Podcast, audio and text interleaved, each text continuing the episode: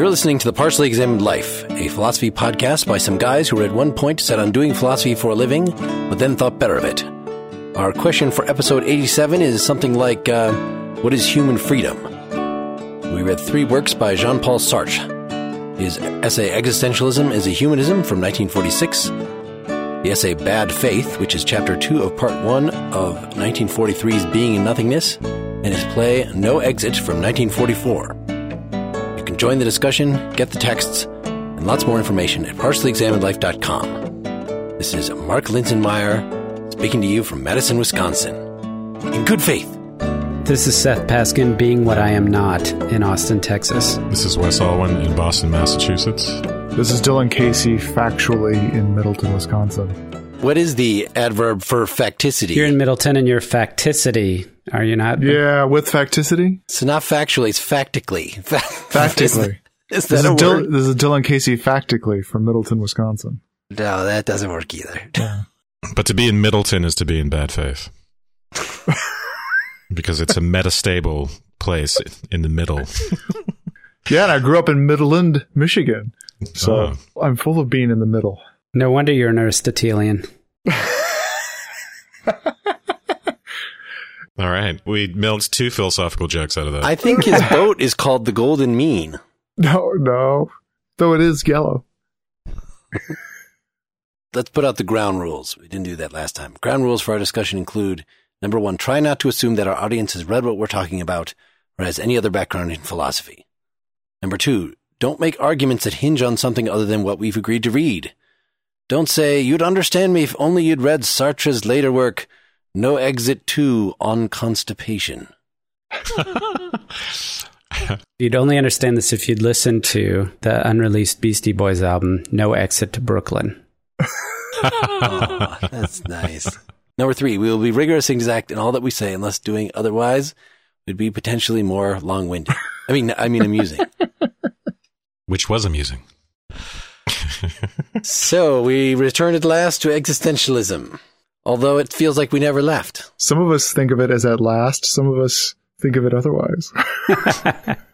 What do you mean? I'm sure we'll get into it. You don't want to talk about angst and despair and dread and forlornment? All those cool words mentioned in passing in our first essay. That Sartre denies as being part of existentialism. No, no, no. He defines them. He just he defines them to that. Oh, that's not such a downer to be in anguish.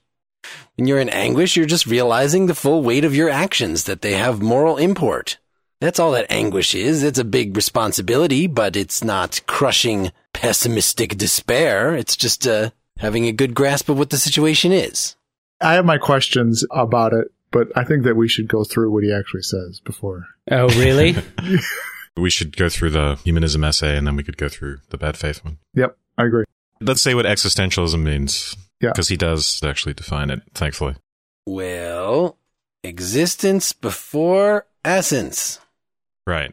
So what does that mean? He gives the example of a paper knife, which also shows up in No Exit as something where essence actually precedes existence, right? Which he takes to be that it has a kind of formula for production, or he talks also of qualities. So it's got a preconceived concept or blueprint according to what, which it is produced. And that's its essence. It has an arete that it can live up to or not. It has a, an, its own excellence because of that, right? It's an Aristotelian thing. Yeah. To say it has an essence is also to say it has a nature which it can fulfill worse or better. Yeah. So I would say arete as in, you know, Aristotelian excellence. Yeah. Something can be more or less itself and it has to have a nature and essence to do that. Maybe nature is the wrong word. Nature is for animate biological things, but yeah. Don't necessarily even talking about how well or poorly it fulfills that function. The point is, is that there's a need for something like we need something sharp to cut. Hence, we create or build or produce this thing which is sharp and can cut, and then it can fulfill that. In that way, the need or the function precedes the actual existence of the object. For Sartre, it does, right? He gives an That's what he- interesting that's what he take means when he says- essence. yeah. That's what he means when he says essence precedes existence. Am I wrong to take that as meaning that the only things for which the essence precedes existence are artifacts. Well, it's certainly not the case for human beings. I don't know. I think it would be for animals as well because. Well, um, no, it's just to say rocks or the river or air.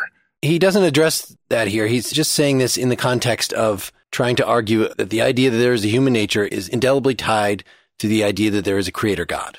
Right. For Sartre, he thinks of man as a paper knife produced by God. And he, he's tying the idea of an essence to someone who has a concept and then goes about producing that thing, which is not really the traditional philosophical view of essence. So it's something we should point out. He's giving his own very tendentious account of essence for his own reasons. On the one hand, there's the question of the kind of contingency and freedom involved in human beings, which is where he ends up at. And then there's the, well, that's because existence precedes essence and human beings don't have a teleological end or whatever you want to say. We're not like the paper knife. That part of the analysis I've been trying to sort of get my head around about are there th- anything for which essence precedes existence? He gives the example of the paper knife. Well, certainly artifacts, yeah.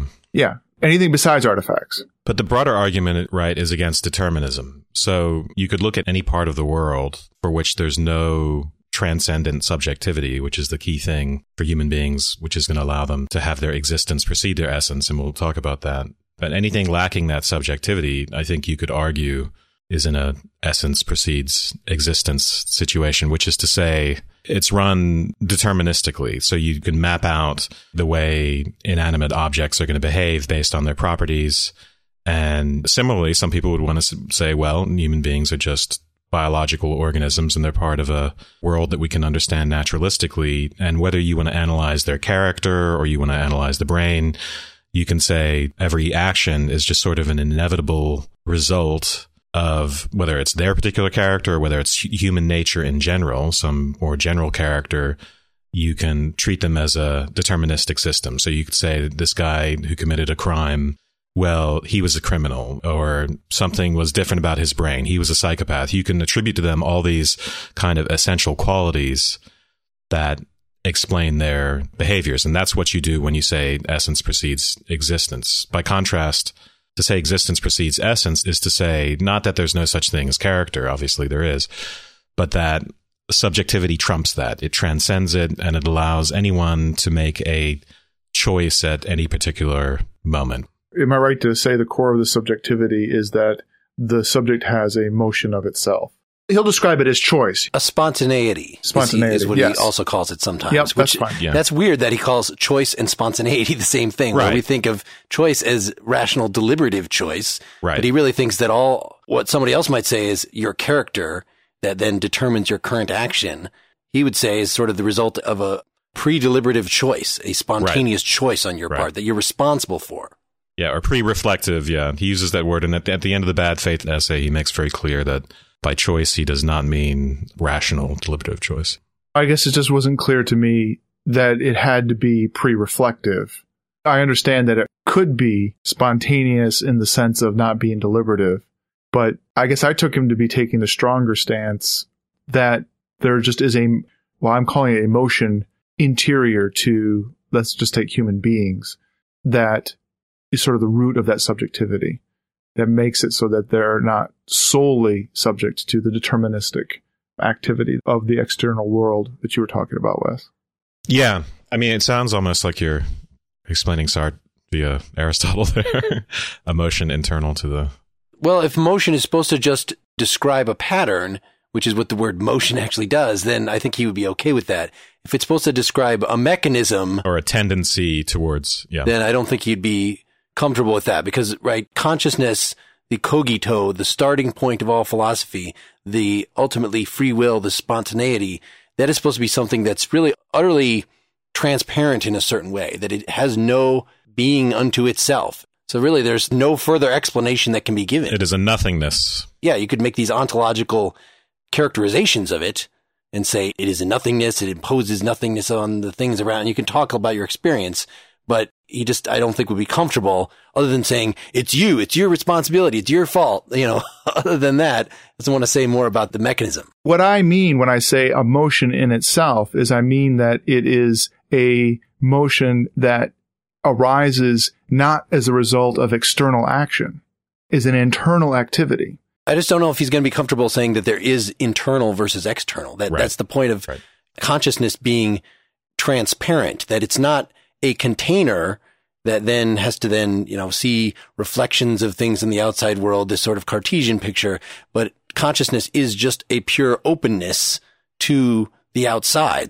You know, if we're describing consciousness, we're describing the things that we're interacting with, and only and then right the self. Right. We're describing the world essentially, Yes. and the consciousness is just a mist, a nothingness kind of mist over. Yes, and then Yeah. so the self becomes a thing in the world. But I think Dylan, your attempt to get it talking about consciousness is good because it highlights Sartre's radicalness on this. Because he probably would be uncomfortable with trying to say, well, there's some kind of nature to consciousness that makes it do what it does. And, and by calling it a nothingness, it sounds really weird, but he's trying to get at the fact that consciousness is not just one other thing in the world, and we can't put consciousness or our thoughts or feelings on the table in front of us and as a group poke at them and point to them and point them out to each other. Consciousness is a nothingness in that sense. He avoids that term in the existentialism as a humanism essay. I notice it's not in there at all. Right. And I think he talks a lot about subjectivity, right? I also think it's useful as you were going, Dylan, to start questioning, you know, if he's going to contrast existence and essence to ask that question that you were asking, well, does anything besides artifacts have an essence? And though that's not completely germane to his focus in the existentialism a humanism essay, which is all about personal responsibility, I do remember when I was just flipping through being nothingness, him saying something like, if you're talking about nature, there's no destruction, right? If, if an avalanche just happens in nature, it doesn't destroy things. All it does is redistribute matter from one place to another. It only becomes destruction when there's a human sort of evaluating it. It becomes destruction because this is a structure that I built or that I recognize as a coherent whole and it's being smashed apart. So there is no purposefulness in nature without human consciousness reflecting on it. Once you get rid of the doctrine of a creator God, really you get rid of essences altogether in nature. And that seems to me to be overstating it a little bit, right? Is it really the case that there's no idea of destruction that's outside of human evaluation? I guess the only way you would say that is that the only way in which there are things at all is by human evaluation. Yes. The operative word is meaning.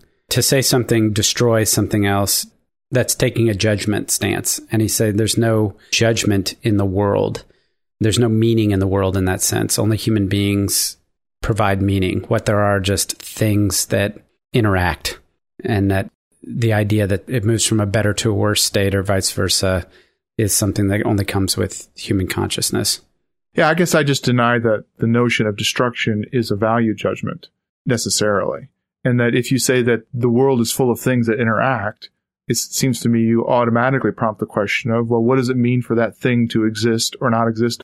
This is not the subject of today's reading. I guess I'm brought back to the fact that both of these readings, though he points to something like existence precedes essence as a way of pointing to a kind of philosophical foundation for this point of view, it's really doesn't rest on that.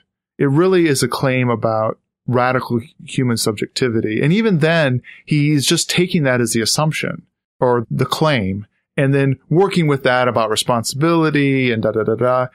He's not delving into what the ontology or the metaphysics or the way in which things in the world are or are not that would be implied by a claim like existence precedes essence. He does have a justification. It's justified on based upon God, right?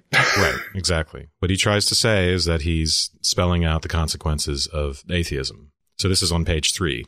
So that if there is no God, then there is no one to be to man what man is to the paper knife and to provide him with an essence by building him according to a blueprint. And then he has a really, this is a really useful quote. This is why I've brought us back to this on page three. So what do we mean by saying that existence precedes essence? We mean that man, first of all, exists, encounters himself, surges up in the world, and defines himself afterwards. So if man as an existentialist sees him as not definable, it is because to begin with, he is nothing. He makes himself, and so on and so forth. And then you get all this before the projection of the self, nothing exists. So the projection being what we will, essentially, what our projects are. Toward the end of the essay, I think he gives his alternative that this theistic point of view, you could say, is the father of natural science. It is the father of viewing things that there is some God's eye view and a value free description you could give to things and all that kind of stuff and independent objects and they could have teleologies and the whole Aristotelian framework. The thing he opposes to that is to start with the Cartesian cogito. Our point of departure is Right. indeed the subjectivity of the individual for strictly philosophic reasons. At the point of departure, there cannot be any other truth than this. I think, therefore I am, which is the absolute truth of consciousness as it attains to itself. Every theory which begins with man outside of the moment of self-attainment is a theory which thereby suppresses the truth. For outside of the Cartesian cogito, all objects are no more than probable, and any doctrine of probabilities which is not attached to a truth will crumble into nothing.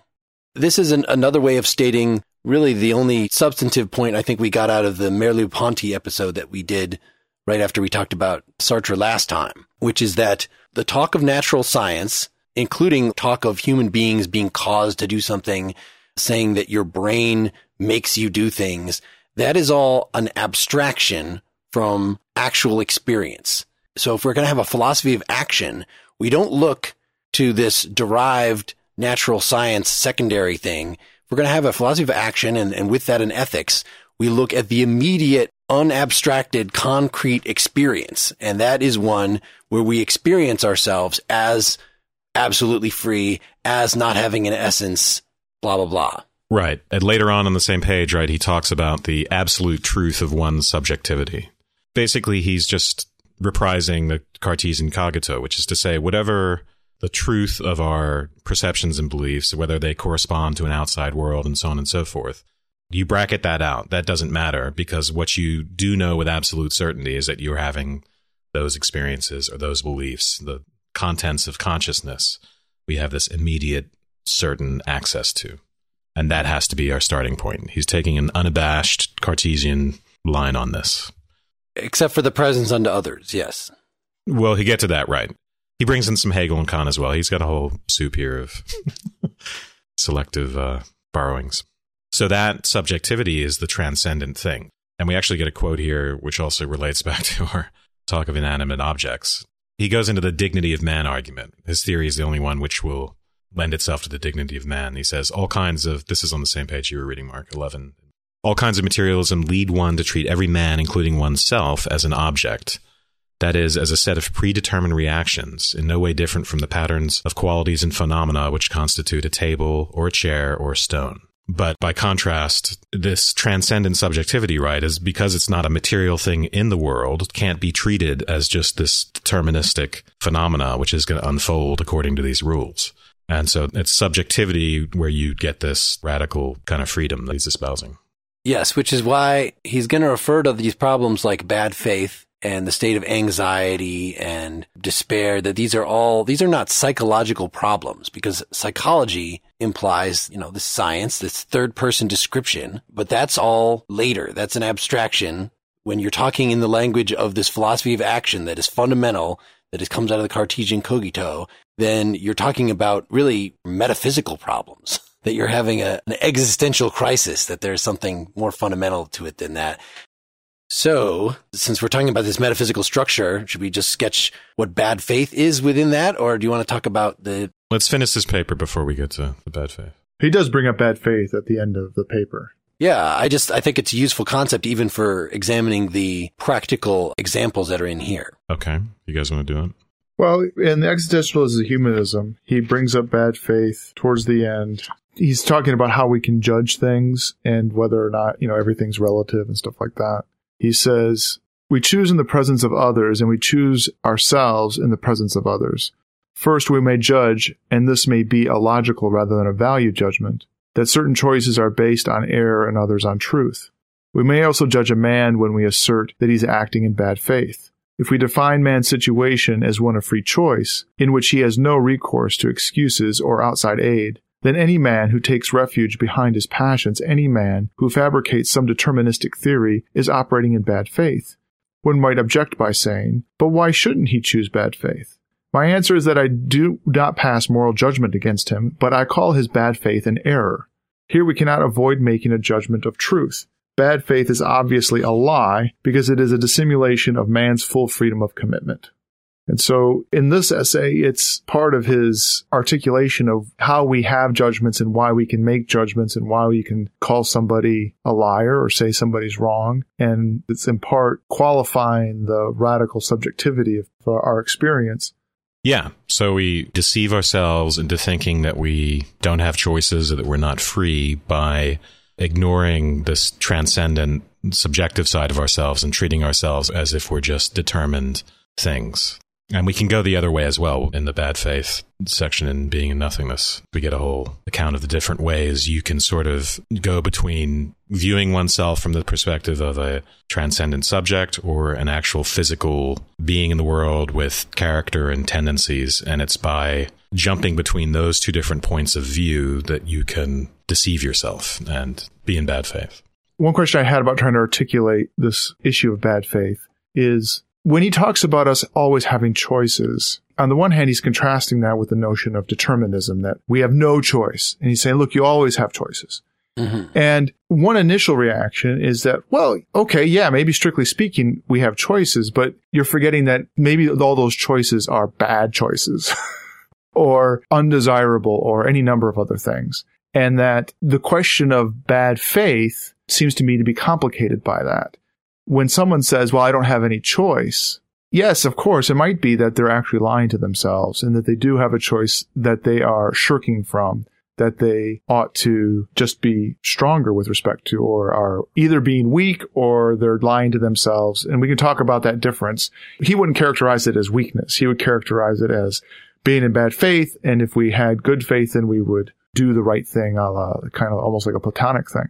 But it seems perfectly conceivable that in the realm of choices, they're just not ones that you feel like are choice worthy. So in that way, you feel like there are no choices and that it's not a question of having no choices technically. It's that there's nothing that feels choice worthy.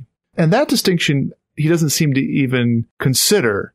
It seems to be a, a little whiny to say, well, look, you always have choices right. you know, you, you know, just because you're drowning in the middle of the ocean, you could decide to drown yourself. You could decide to try to tread water forever. I, do we want to get into these criticisms now, or do we want to plow through the material first? It's good to just throw this out as a, a way of trying to focus on what he's trying to do here. Why yes. is he introducing the concept of bad faith in the first place? Yes. And that's made explicit in the existentialism is a humanism essay, where he's trying to say, even though we don't have moral rules in the way that Christians do, I can still be judgmental about you legitimately. So the, the substitution for old fashioned, you know, I consult the moral rules, you're doing the wrong thing, so I call you out on it is that I can accuse you of a logical error. I can accuse you of contradicting yourself, which I think is basically the move that everybody that is not a moral realist has to take to say that there's something that you have in your nature. Some other people might say that you have certain desires that what you're doing now contradicts those desires. He's not going to say that. He's going to again say, because desire, that almost sounds like it's psychological. He wants to say this is a ontological. This is fundamental to the structure of our being that we can be in this bad faith. And as you read farther in the bad faith, it looks like it's, it's really hard to avoid bad faith right. because of this fundamental ambiguity between am I a transcendent subject where I always have a choice, but I have facticity. I'm rooted in the world. I, there were past actions that I took that built up something that I could call my character. And the fact that we're constantly treading a line between those, this is again to anticipate the end of his story. To me, it looked like there wasn't any particular right answer. But his PR machine is crossing out such difficulties in the existentialism is a humanism essay. And he just wants to say, we don't need old fashioned moral judgments because we have this new way of doing it. Right. But the new way of doing it is just Kant. which he acknowledges and then says, but Kant's universal principles are too abstract to help us with action. So when I say it's just Kant, he's just saying that this is at the end of the humanism essay. And Mark, as you just pointed out, there's no a priori values that guide us. Mm-hmm. So the bad faith is our moral criterion. But to get there, we have to say someone is in a contradiction. And here's a quote. Freedom in respect of concrete circumstances can have no other end and aim but itself and when once a man has seen that values depend on himself, in that state of forsakenness, he can only will one thing, and that is freedom as the foundation of all values. Now, we remember from Kant that Kant's very clever idea, deriving morality from nothing whatsoever, certainly not from God, right, is to say that, well, let's look at the conditions for the possibility of morality, and that's willing. We got to have free will. Well, for will to be free, it can't be contradictory. So the law of non-contradiction, we say, okay, well, whatever is moral is just what we can will universally, because will also has to be universal, or else it doesn't make sense, in such a way that it doesn't undermine itself, that it doesn't undermine the very idea of having a will, and that's morality. And you're getting something very similar here, I think, in Sartre. Something that also sounds like a version of the categorical imperative is just a few paragraphs into the essay when he introduces the concept of anguish. You know, that this is one of those existentialist buzzwords that had been kicked around. And he says what that means is when a man commits himself to anything, fully realizing that he's not only choosing what he will be, but is thereby at the same time a legislator deciding for the whole of mankind. In such a moment, a man cannot escape from the sense of complete and profound responsibility. So it's not just that we are completely free, it's that we are completely responsible. So that sounds very much like Kant, but he thinks that the difference between him then and Kant is that Kant thinks that the, this calculation gives you a right answer for how to act. Whereas all it does for Sartre is say, look, there is no right answer that you can appeal to. Nothing sort of outside your own thinking about right. things. But yet you have this huge responsibility regardless. You know, in this way, it almost sounds more like Nietzsche's eternal recurrence. Whatever you do, you're sort of willing ad infinitum. you're willing it big time. So think really carefully before you do something and do it with your whole being. Right. So his example in this essay is the guy who has to choose between staying home and helping his mother, who really needs his help, or going to war. The use of a Kantian maxim or religion or any other system isn't going to provide you with an answer. This is a moral dilemma for which there's no good solution with any moral system, and his doesn't provide you with a solution anyway. So the difference between here and Kant is that in this making of a choice, whether to go to war or to help your mother, for Kant, presumably, there would be some maxim that would help you decide. So in avoiding contradicting yourself, you would necessarily come out on one side or the other. But for Sartre, the avoidance of contradiction just means that you commit to it and you choose one or the other, and it's not going to help you choose which one. So his, system is just as good as Kant's in that sense, as far as actually helping you to resolve moral dilemmas. It doesn't. But the idea is that each choice is equally good.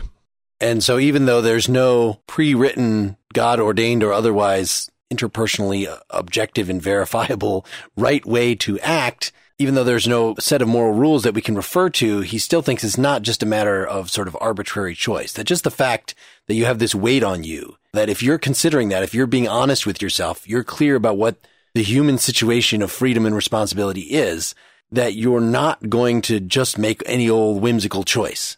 Well, also, you can be a coward. So, for instance, if he didn't go to war because he was a coward, that's a problem, right? If he doesn't go to war because he's making a choice and he values taking care of his mother more than going to war, that's one thing.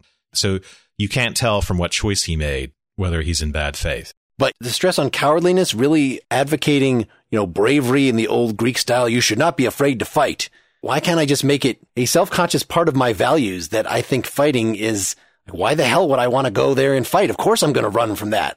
I, I mean, isn't it that the choice from Sartre's point of view is legitimate if it's done in good faith? And so that being cowardly and avoiding the fight because you're a coward would mean that you were in bad faith with respect to it? Well, to make any decision where you say, I am X and you characterize yourself in some way, therefore I'm not going to do this, is to be in bad faith. There's no I am a coward, I am brave, and therefore to be in bad faith, right? You treat yourself as a determined thing. You treat yourself as this thing with properties, and your actions are going to flow from those properties. And so you get off the hook as far as responsibility with regards to those actions. Okay. So this brings me to the way you guys were characterizing it. It sounded right to me, but it was confusing to me for Sartre. And it has been confusing with regarding Kant is why willing has to be universal and why willing has to be consistent. And is that just because in order for it to be moral, that's a characteristic of morality? And so therefore, if I'm going to speak of something being moral, it's going to be consistent and universal. Or is it something separate from that? The Kantian idea is that willing would cease to be willing if it weren't universal and consistent.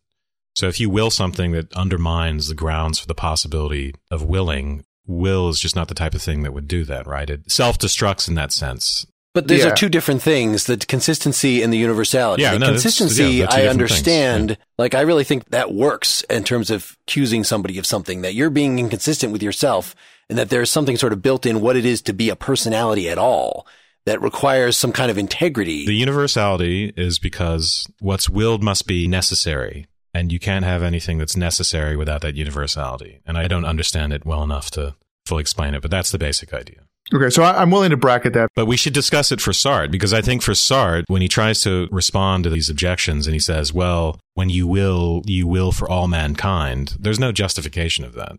Well, I had a question about that, but I, I wanted, because Mark just brought it up, the question of consistency making sense. I wanted him to explain it to me because the way you just described it, it seems to me to go against the way Sartre characterizes the radical subjectivity of our choices. So when I say I need to have consistency because if I don't have consistency, then I kind of annihilate myself.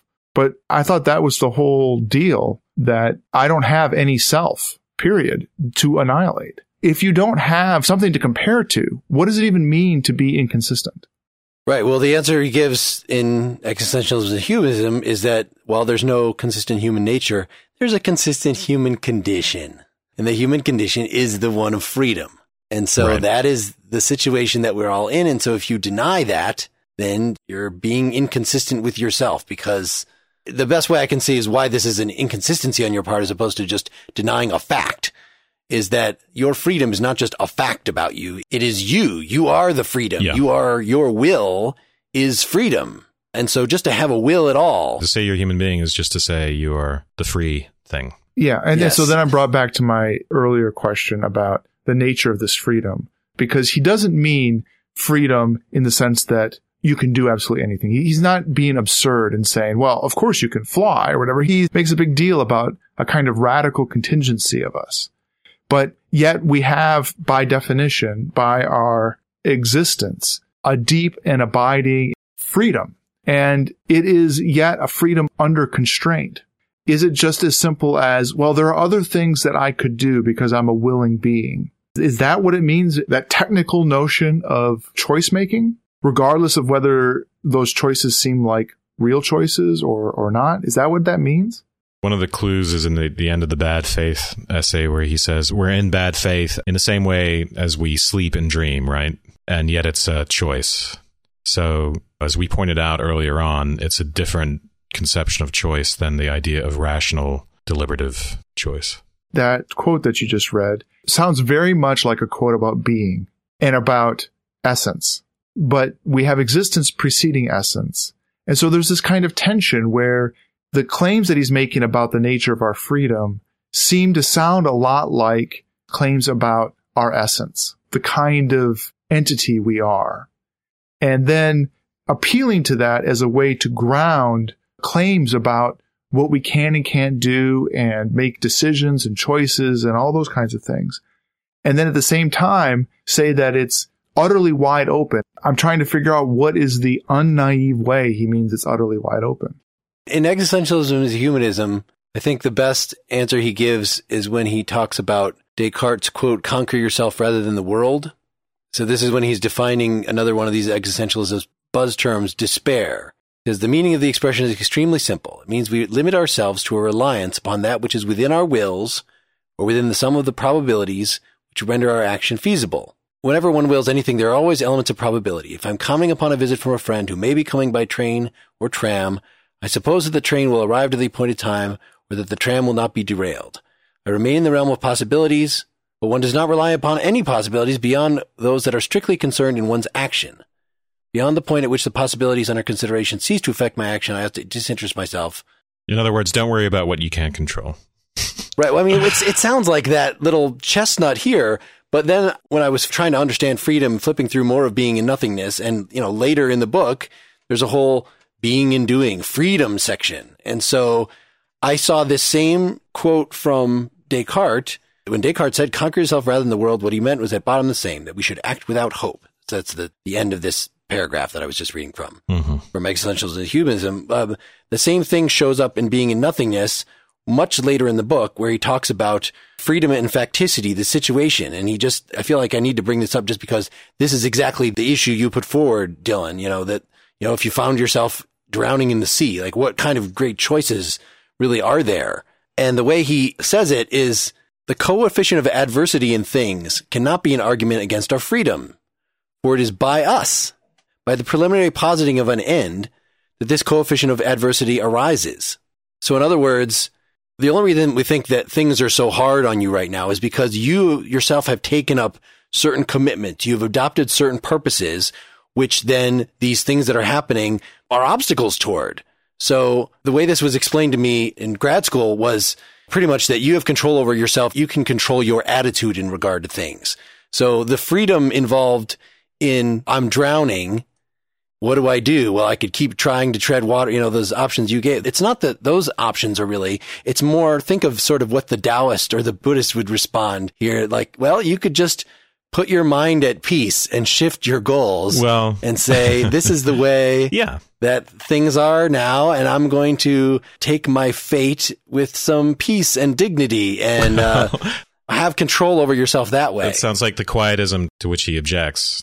But I think actually, you know what's funny? I just read an article today about a guy who was stranded at sea. yeah, it was on the New York Times. He did. Yep. Yeah, did you read that? So he did tons did. of things. He took off his boots, which turned out to be buoyant, and he was able to float on his boots. And then he found his way to some buoys and cut one, and then floated over to another buoy. He basically did all kinds of stuff. But I don't, I don't think the point is that you should expect that if you're stranded at sea, you have a lot of options that you're going to fulfill your project of becoming president or something like that. But also, I think you guys are right. We don't have a lot of information about what freedom means here because the classical way to spell out some sense of free will that is not just uh, naive is to talk about rational deliberation, right? That's a path to freedom. Mm-hmm. And that's one he explicitly rejects. But it could be that freedom, though, involves not deceiving yourself, not being in bad faith. And that's just uh, the limited sense in which he's talking about freedom, which is sort of a variation on the rational deliberation thing, right? Because, you know, rational deliberation, we're supposed to use all the information and our reasoning powers to make a decision. In this case, our requirement is just that we maintain our good faith, that we don't deceive ourselves. So I think once we start talking more about bad faith and good faith, we'll have a better idea of what freedom might mean. So the copy of being and nothingness that I have doesn't have the chapter on bad faith in it. It's available online. No, no, I read it online afterwards, okay. but why it's not in this edition, I have no idea. But I got confused and I ended up reading part two, chapter one, which is immediate structures of the for itself, presence of self, facticity of the for itself, and so on. It's very interesting. Maybe someday we'll get around to reading that. Sartre's idea of what freedom is, Wes, it's explained through this very formal idea he has about what pre reflective and reflective consciousness are. You know, that there's pre reflective consciousness, which is what he calls the in itself, which is just your facticity or the facticity of your being in the world, as it were. And then when you have reflective consciousness about that in itself, then there's for itself which is a different sort of thing. And he has a very complicated structure that he explains about how reflective consciousness requires the in itself, but the in itself is not a foundation for it. He has this idea about consciousness being that it is what it is not. And what he means by that is take, for example, the past. The reflective consciousness looks at the past, and the past is what is not. It doesn't exist anymore. It, it's not present, but it's still constitutive of what consciousness is. And so when he says that consciousness is what it is not, he means that in part, that the past, what is not, is part of what consciousness is. And freedom is his way of applying that same concept to the future. So consciousness is what it is not with respect to the future because there are all these possibilities and they're not causally related to the in itself, the present pre reflective consciousness that's the basis for reflective consciousness. Yeah, so which is to say we can will something. We have all these future possibilities that we can project to, which is to say will. And yes, but for him, there's no causal relationship. Freedom is somehow freedom from being causally determined, or right. I think you mentioned this early on, determinism in a kind of strict sense. Yeah, and future possibilities are causally antecedent, right, to our behavior. We reach for a possibility. It's not as if we're being pushed by some antecedent cause, but we're reaching for it. Yeah, exactly. And for him, it's important to note this freedom is almost almost guaranteed by the ontological structure of consciousness. It's not a psychological fact. It's not even right. determinism in the kind of strict causal fact. The structure of consciousness is to somehow be both what it is and what it is not. And that that's very important to him. Just the fact that you have subjectivity and you can become aware of some possibility and then go for that possibility one can think of that as guaranteeing a kind of freedom. Almost that that's what subjectivity is. Not that you can be aware of a possibility, but that subjectivity is pointed towards what it is not, and it's right. constituted by that. And to me, this all just smashed together with the talk about nothingness and consciousness is nothingness that when we perceive something, we don't just perceive that there is the big table in front of me. We perceive possibilities. We think of in terms of the past and the future. We think in terms not of just of what's there, but what's not there. And that again, this is not just something that's going on in your head. These are properties of experience itself. And that is again, the primary field from which all science and stuff are later abstractions. This is the realm that we are talking about. So in that sense, consciousness is a nothingness. It projects nothingness. It sees nothingness. It, it is nothingness. Can you contrast that with ambiguity? What's the distinction that he's making between it being a nothingness as opposed to a multifarious plurality, a deep ambiguity? Right. I think those are the same thing. Because remember when we were talking about this in our, our last podcast on Sartre about phenomenology and Husserl before him, we talked about this really solely in terms of every object that we encounter, including the object that is our self that's built over time, this public object. It presents itself as transcendent, as having sides that I don't see. And so it seems like that is like what you're saying that, you know, I just see one side of it. I don't know even what the other sides are. I know that there are other sides. Maybe it's mostly flat and I would find that it's not a very three dimensional object at all. So it, it presents itself as an ambiguity in this way. So a transcendence is an ambiguity. Just the way he characterizes it, which you could just argue with this characterization is it's also a nothingness that I just, he doesn't see a difference between those. No, I think it's just consciousness that's no? the nothingness, not the transcendent objects. Isn't it the fact that it's our interaction with those objects that is creating the transcendence? I know we're going back to this sort of bigger metaphysical picture that we can't really handle. No, no, no. So we have to tie this back to transcendence is transcendence of the gap between is and is not, whether that's future or past or possibility versus actuality, what have you. Mm-hmm. And consciousness transcends the is to the is not. And the gap between is and is not is the nothing. Nothingness is that gap. Mm. Okay. To say consciousness transcends the is is just to say that the fact that you have subjectivity you have these subjective experiences and you can will and do all these things transcends your nature as a physical being in the world with a brain subject to deterministic scientific laws and so on and so forth. Mm-hmm.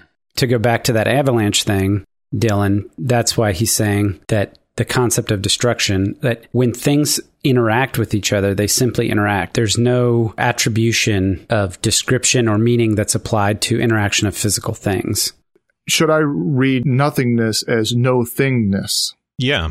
I mean, it's a playful word. Hmm. Yeah, I mean, what is he really means that there's an ontological category nothingness. There's no being at all to it. He has whole chapters of the book on this yeah. that we didn't read, right. and I don't think we're going to get the right answer here. Right. I understand that, but that gap, when you call it a nothingness, it's not at all clear to me what that even means. Just even the term a nothingness.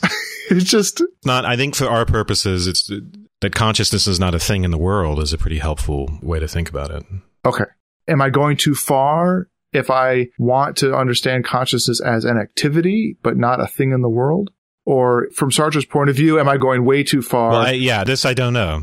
I mean, because we didn't read this for our, we can't answer these questions. Bring it back to human action. Well, I guess I guess what I had in mind was was bad faith because when I first was trying to understand it is I thought of it as just lying to myself. And so I was thinking of it as, well, when I have bad faith, I am misunderstanding myself. But the way we've been talking about it is it's more of a negative definition of that I am in bad faith if I'm thinking that I am constrained at all. I'm denying my freedom. And that's a different way to understand. That's not lying to yourself, except in only one way. You have only one lie. That is the mm-hmm. lie of that you have no choices. Right. It is one particular kind of self deception. That's right. Yes. And, and so that's different than what I would normally think of as lying to myself about something about even my current transitory state of being or my own state of affairs. Right. It's not lying to yourself in general. It's a particular kind of self deception lying to yourself about your own freedom is one way of doing it. It's the easiest way to understand. So if you say, I couldn't help it, I'm just a coward. That's why I ran away.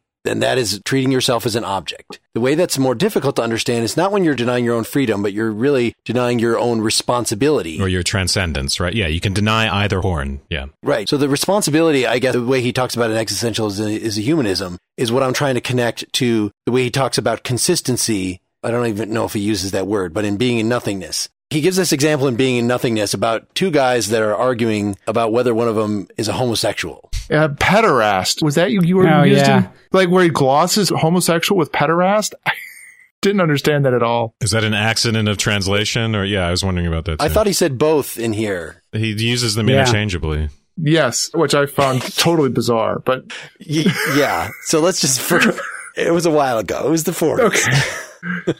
he was a liberal guy. Give, give him that. But there was still no PC. Because he's willing to defend the pederasts. I think you said it in your summary, Mark. You just said somebody who engages in a lot of homosexual acts but denies they're homosexual. Yes. Okay. That's that simple. Exactly. So his friend is trying to get him to admit that he's a homosexual. And he's not denying his own freedom and saying, I'm not a homosexual because it seems like if he says he's a homosexual, then he, that's when he's like nailing himself down. But if he says, Oh, I'm ever free. Who knows what I'll do tomorrow? Then he's okay with the freedom horn of the dilemma, but it's the responsibility horn, which I, again, am interpreting as consistency. That if you're doing something repeatedly and you're denying that of yourself and you're saying, Oh, no, I'm just the transcendent subject, then you're denying things about your facticity, about your history, about your past. Right what's weird in this example, just to give the end of it, is while he's saying that the guy who's denying his homosexuality is in bad faith, his friend who's trying to get him to admit it is also in bad faith for the opposite reason. Yeah, the advocate of sincerity is in bad faith. Yes. Should we go through the whole bad faith piece argument? Go ahead, fill in the gap. I thought we had already gotten there. All right, I'll try and give my little summary. Bad faith is a kind of self deception, but unlike the case of actual deception, where you have two human beings and one of them is a liar and knows that he's a liar and the other one doesn't, right? In the case of bad faith, you have to be both the liar and the deceived at the same time, which creates a kind of ontological problem. So what he wants to claim though is that we must know we're in bad faith pre-reflectively. I must both know and not know is going to sort of be the outcome of this. So in doing this, he gives this critique of Freud, right? Because it would be an easy way and the right way, by the way, of explaining bad faith would be to talk about the unconscious and the people deceive themselves. So he gives an account of Freud where you have the conscious, which he identifies with the ego, and the unconscious, which he identifies with the id. By the way, he's wrong to identify those things. So there's a censor that prevents forbidden impulses from coming to consciousness. And so you get this dual subject, the unconscious part of the person and then the conscious part. And so he asks the question, well, where do you place this censorship faculty?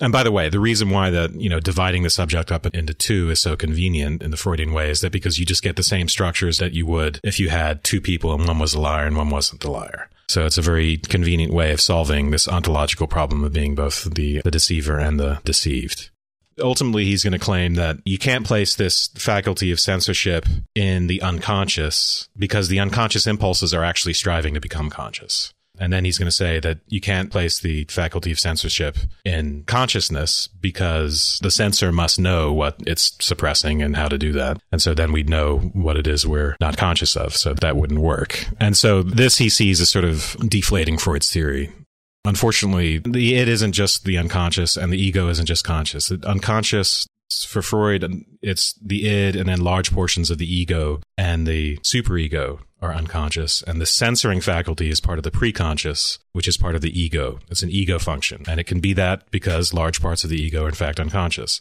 So in the same way that you're unconscious when you have a lot of know-how when you play tennis and it's unconscious, you can have a censor who knows how to suppress forbidden impulses and do it unconsciously and have it be part of the ego. I find it weird that Sartre would write about this because Freud spelled it out in great detail and there's tons of psychoanalytic literature on this very topic. But he's sort of giving this kind of schoolboy rendition of Freud.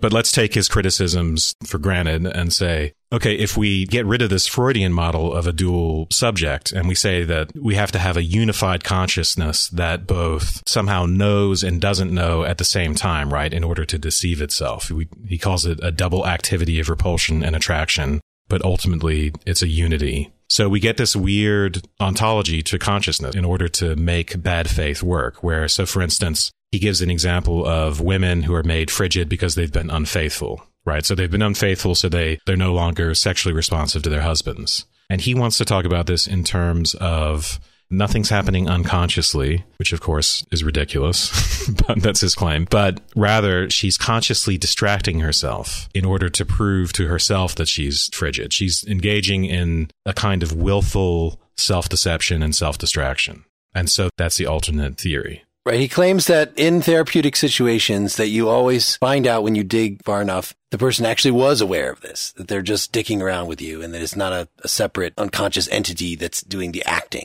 That's just a claim he makes. Well, they're aware and they're not aware. There's a moment of, again, he makes some very strange claims about the double activity of the knowing and not knowing at the same time, right? And it's hard to know how to read that exactly.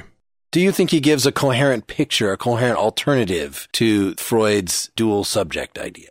It's an interesting possibility, but I don't understand it well enough to know how it would work. In the end, I don't think it matters that much, actually.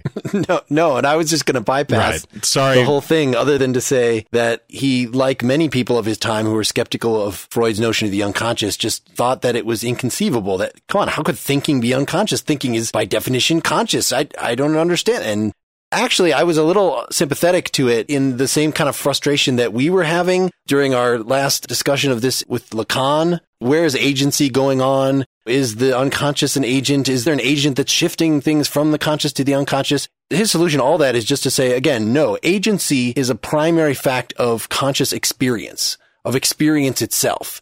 And so that somebody who's taking a scientific tack like Freud and talking about causality among elements of the psyche is just again violating Sartre's basic phenomenological instruction, you know, about how to do philosophy, of what the starting point of philosophy is and thereby how we would analyze something like this at all.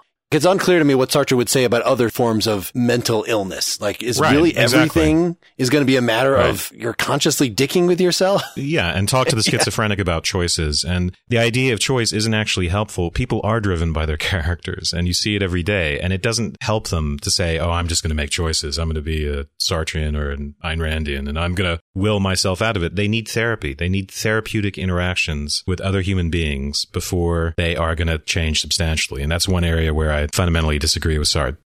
Were we criticizing Sartre's notion of bad faith? Yeah. You know, I wanted to wait to voice my criticisms at the very end, actually, but I couldn't help myself with the specific Freud. Thing. I mean, in the case of Freud, he's just specifically wrong about because he didn't read Freud. And it's very obvious from reading what he has to say. No one who read Freud would ever claim that the id is identifiable with the unconscious and the ego with the conscious. It's psychoanalysis 101 people can Google structural diagram and they'll see a whole diagram which outlines the negative of that fact. And it's the, one of the first things you learn about because Freud essentially had two theories and then melded them. They're different theories of the psyche, but they work together in a very specific way. So that's one criticism. But the other criticism is I am bothered by the idea, his idea of freedom and having these choices. I think I'm the coward. I'm the excuse maker. So, okay. So that I'm going to be the advocate on that side of things and say that if people really do want to change, and he does explicitly talk about change in this, then a therapeutic approach is going to be far better than whatever it is that Sartre is advocating about, simply willing oneself into making certain choices. Hmm. I'm not sure that I picked up on that. You know, in terms of bad faith, after listening to Mark's summary and after reading the section on bad faith, that's not the thing that came to the fore. Bad faith is an important idea. People do deceive themselves. So I have a disagreement about the ontology of consciousness, right? I think Freud had a better account of that. And then I have a disagreement about the moral upshot of that. But the actual concept of bad faith, I think, is important. It's a real thing. And I think these examples he gives are awesome. The woman on her date and then the waiter in the cafe. So you could accept that bad faith exists and is morally important. You could still be a Freudian and believe in Freud bad is all faith. about bad faith, of course. People are deceiving themselves and they don't know themselves very well. The whole point of psychoanalysis is to know thyself. It's a variation on the philosophical self examination, but it's premised on a therapeutic as opposed to a simply rational approach. One element I feel we need to throw back in here is the intersubjective element that, again, he says, yes, my starting point is Descartes' cogito, but I disagree with that in This is just him jerry rigging his theory in a really pathetic way. He's plastering on a little Hegel onto Descartes. Well, let me just read this the sentence from Existentialism and Humanism. Contrary to the philosophy of Descartes, contrary to that of Kant, when we say I think, we are attaining to ourselves in the presence of the other, and we are just as certain of the other as we are of ourselves. Thus, the man who discovers himself directly in the cogito also discovers all the others and discovers them as a condition of his own existence. Right. So we've, Yeah. you know, discussed where that comes from in terms of Hegel about, you know, how the self is a public thing and we don't have privileged access to ourselves. But Sartre does think we have privileged access to ourselves. And the absolute certainty of subjectivity, I think, is a direct quote. But we are also absolutely certain of the other. And just as we are absolutely certain of our own freedom, we're also absolutely certain of the other's freedom. And by the end of the essay, he says that we're then, like you were describing, that this is a Kantian move, that ethics becomes respecting the freedom of the mm-hmm. other and promoting that. That's also certain that we're on a similar stance with regard to other people that we are to ourselves. Yeah. We're in a similar epistemic position. He's trying to fend off the typical criticisms that he was receiving about, well, you're not acknowledging the fact that an ontological condition of consciousness is the consciousness of the other. And so he just wants to pull that back into his theory. if you believe that the other is constitutive of the self, that those those go together, that we need other people in the no exit play, a very very big part of it was being able to see yourself through other people's eyes, and that's part of what defines you. That other people could be essential for working through your bad faith. He's not just saying you have to just command yourself to be in good faith. You just have to be properly self-reflective because part of what that means then is to just like in the, in the homosexual case that, you know, however you feel about it, like, oh, this is what I choose to be today. You know, I have a similar thing with, you know, I'm really disciplined about my diet, except during the times when I'm eating.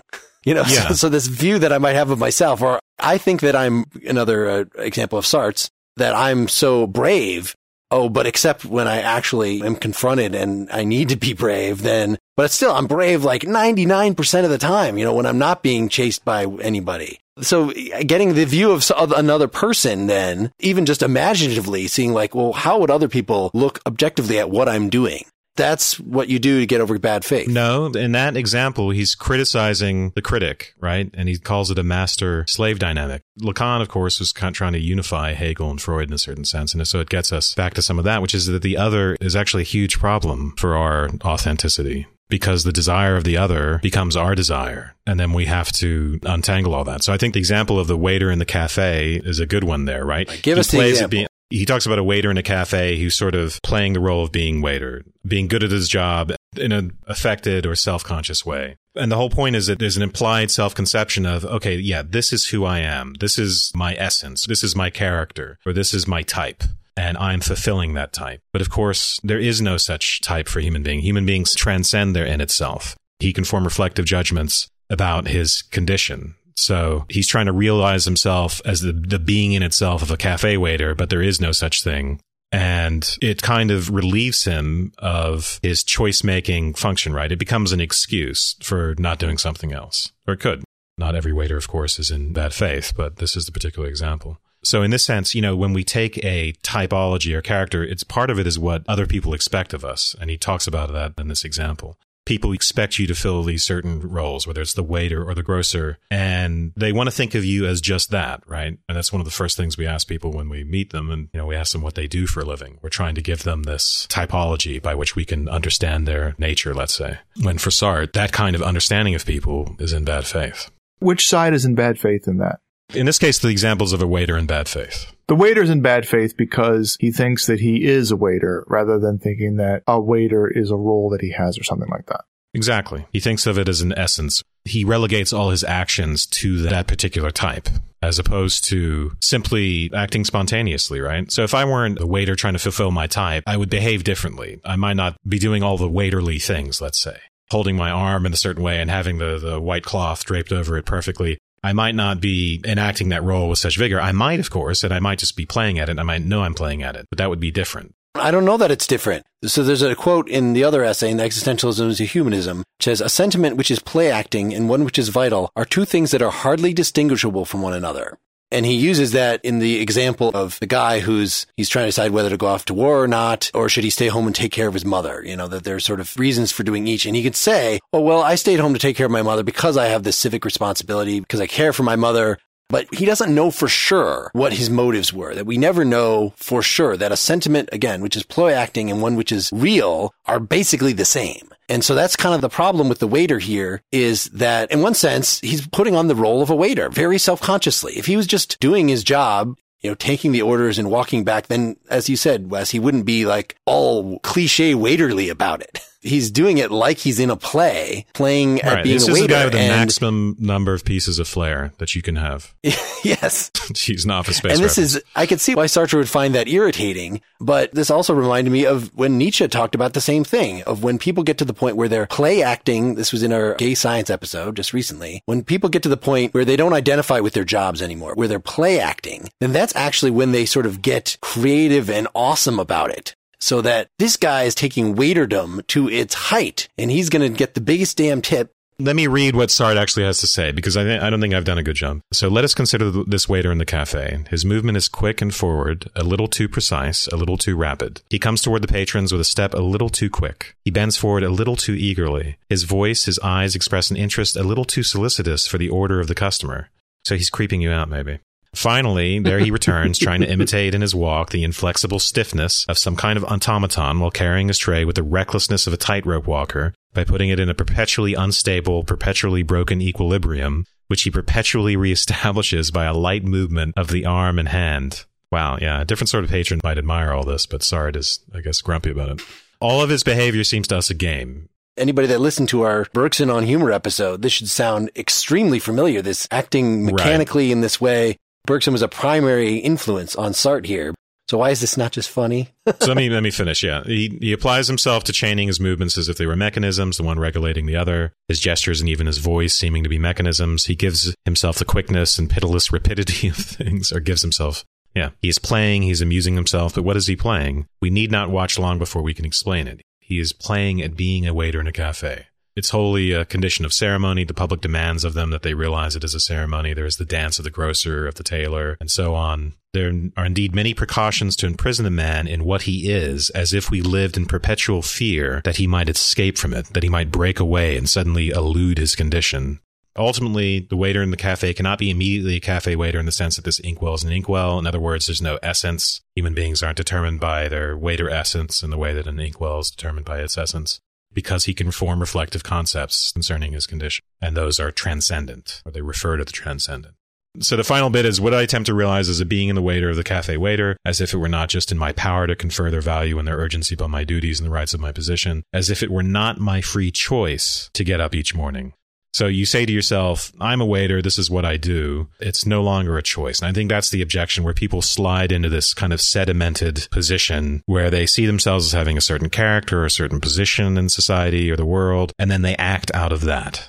Yes. I mean, as soon as you say he's play acting at being a waiter, that makes me think that he is self-reflective about it, that he's sort of being an, an ironist in the way that maybe Nietzsche would have approved. But the fact that he does this all the time, day after day, like that again, if if you're play acting that hard, then that's indistinguishable from actually claiming yourself to be that thing. So even if through play acting, you're in a sense claiming yourself not to be that thing. I'm the play actor. I'm not actually the waiter. I'm the actor at being the waiter.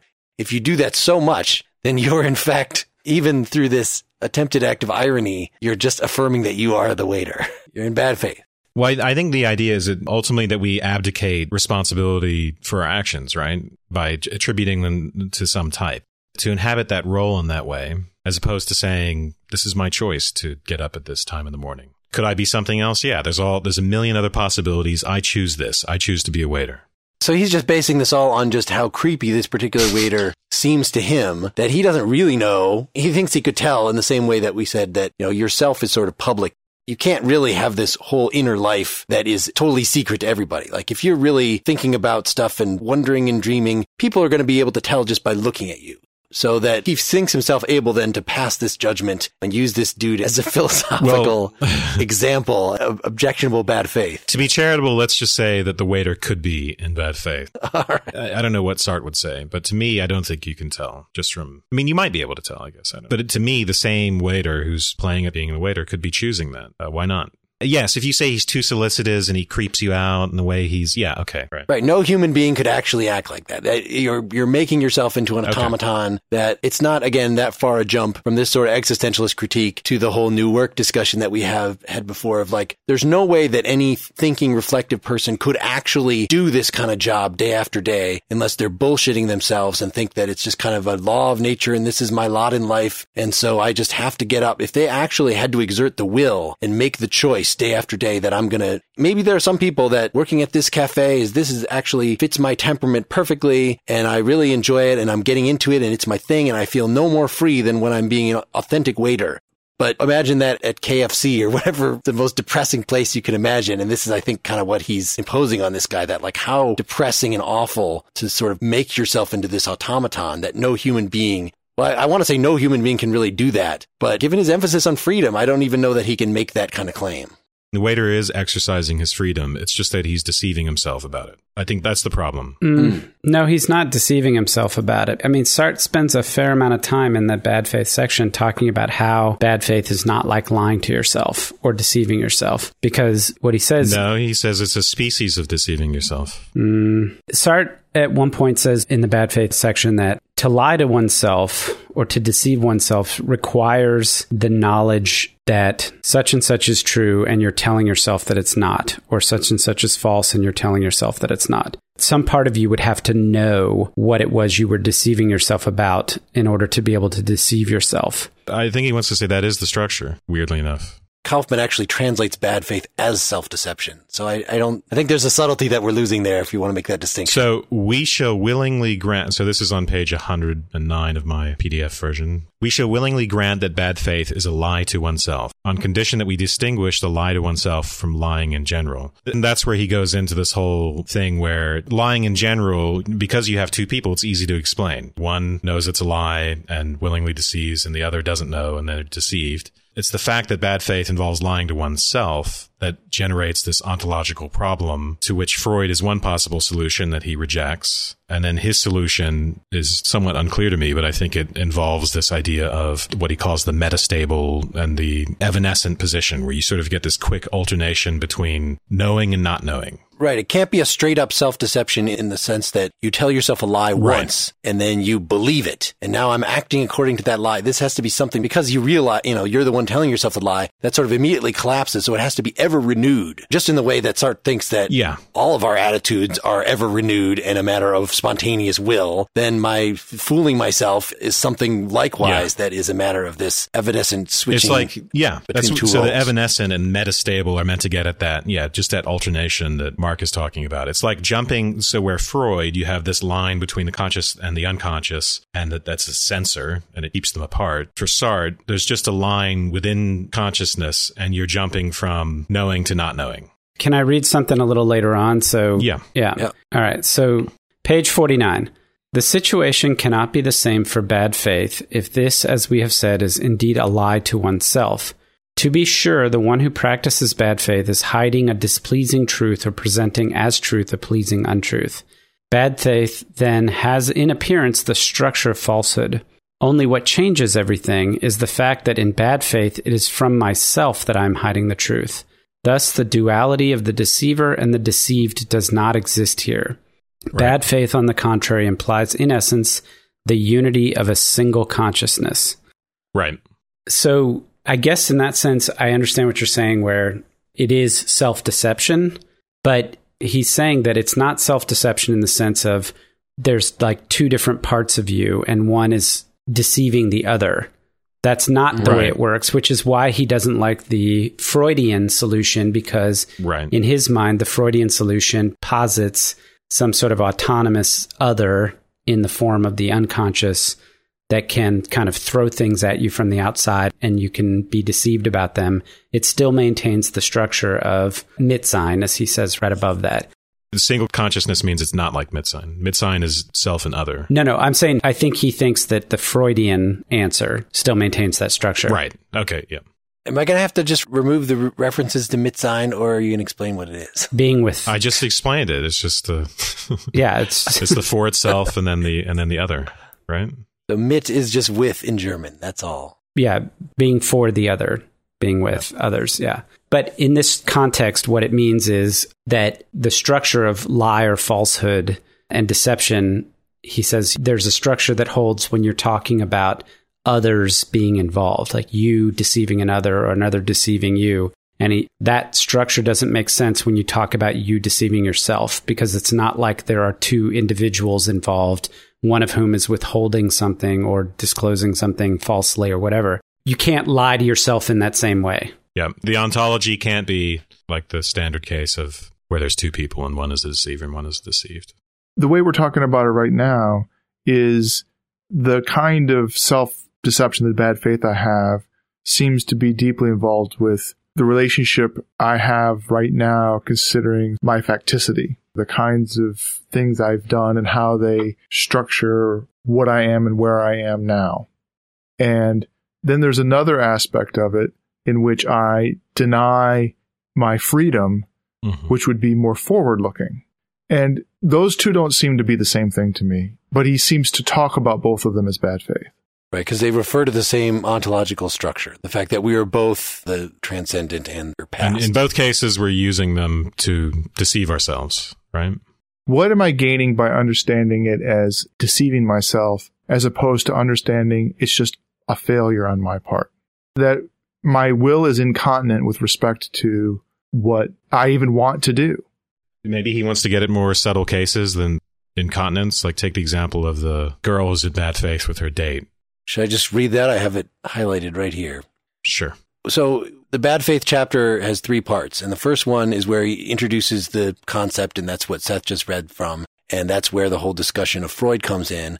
And he says, look, that didn't help. So really to figure out what bad faith, let's just look at patterns of bad faith. That's the second part. And the first example he gives before the waiter example is this one. Take the example of a woman who has consented to go out with a particular man for the first time.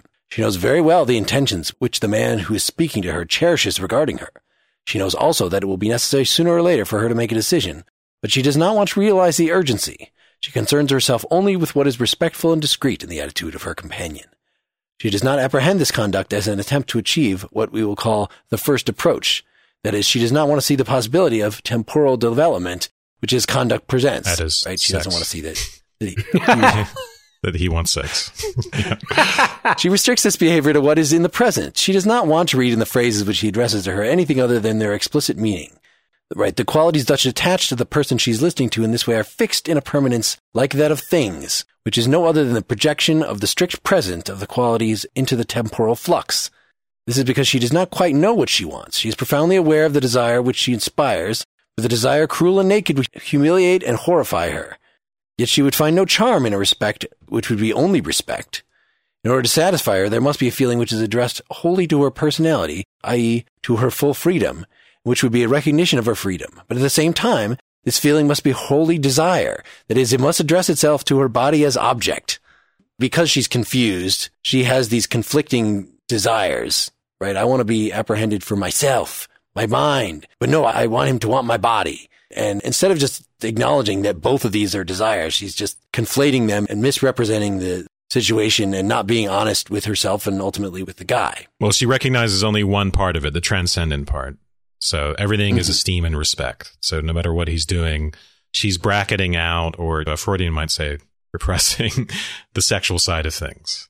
In this example, the way in which she's in bad faith is her lack of self understanding of herself as being confused or being maybe even confused is too strong a term, just having complicated, ambiguous feelings in, that are in tension with one another. And that she is in bad faith because she has the posture of certainty with respect to how she understands herself. The contrast I gave was an effort to say, well, if I did the story again in which I explained how she wasn't in bad faith, it would involve her doing X. And I tried to describe X as a way to understand what bad faith is by talking about what not being in bad faith would be like so I could see what the difference was.